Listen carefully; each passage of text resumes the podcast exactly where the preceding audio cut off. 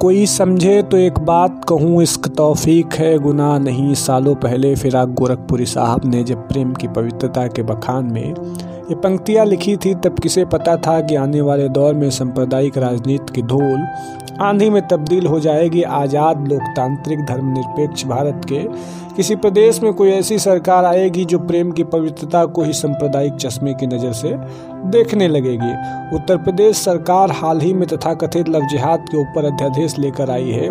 इस अध्यादेश के तहत शादी के लिए छल कपट प्रलोभन या बलपूर्वक धर्म परिवर्तन कराए जाने पर अधिकतम दस वर्ष का कारावास व सजा जुर्माने का प्रावधान भी किया गया है। उत्तर प्रदेश में धर्मांतरण के खिलाफ योगी सरकार अध्यादेश को राज्यपाल आनंदीबेन पटेल ने मंजूरी दे दी है।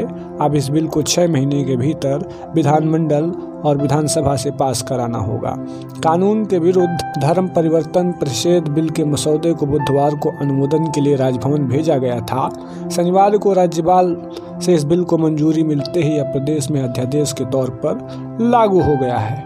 योगी सरकार के इस बिल का मकसद जबरन छल कपट लालच देकर होने वाले धर्मांतरण को रोकना है।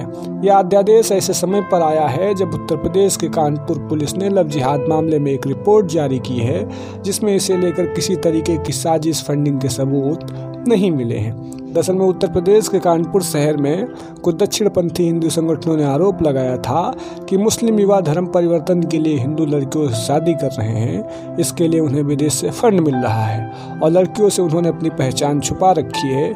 इसकी जाँच के लिए कानपुर रेंज के आईजी ने स्पेशल टास्क फोर्स एसआईटी का गठन भी किया था। बीते दिनों हाईकोर्ट के एक फैसले के बाद मुख्यमंत्री योगी आदित्यनाथ ने सख्त कानून बनाने को कहा था। उन्होंने जौनपुर में पार्टी की रैली में मुसलमानों को चिताते हुए कहा था, एक प्रभावी कानून बनाएँगे और छद्म वेश में चोरी छिपे नाम छुपाकर, स्वरूप छुपा करके जो लोग बहन बेटियों की इज़्ज़त के साथ खिलवाड़ करते हैं उनको पहले से मेरी चेतावनी है, अगर वह नहीं सुधरे तो राम नाम सत्य है कि यात्रा शुरू होने वाली है।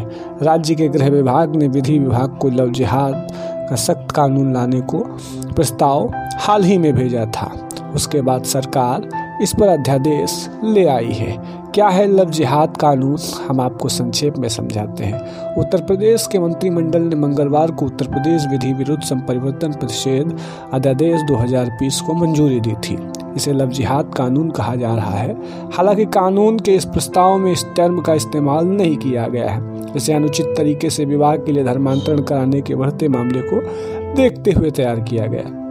इसमें विवाह, छलकपट, प्रलोभन, बलपूर्वक धर्मांतरण कराए जाने पर अधिकतम 10 साल की सजा व जुर्माने का प्रावधान किया गया है। इसी को देखते हुए सूबे की राजनीति गरमाना स्वाभाविक है। अखिलेश यादव ने कहा है कि लव जिहाद का कानून का विरोध उनकी पार्टी विधानसभा में करेगी। अखिलेश यादव ने कथित लव जिहाद पर सरकार द्वारा बनाए जा रहे कानून पर कहा कि समाजवादी पार्टी ऐसे किसी भी कानून के पक्ष में नहीं है, उन्होंने कहा, हमारी पार्टी इसका पूरी तरह से विरोध करेगी। सरकार एक तरफ़ तो अंतर्जातीय, अंतरधार्मिक विवाह को प्रोत्साहन दे रही है तो दूसरी तरफ़ इस तरह के कानून बना रही है। तो यह दोहरा बर्ताव क्यों है? ऐसा कहते हुए अखिलेश यादव ने सरकार के ऊपर निशाना साधा। आगे क्या कुछ होता है प्रदेश में, उस सबसे भी हम आपको अपडेट करते रहेंगे। आप लगातार बने रहिए। हमारे साथ मैं आयुष तिवारी हूँ और आप वॉक्सी टॉक्सी हिंदी को देख रहे हैं।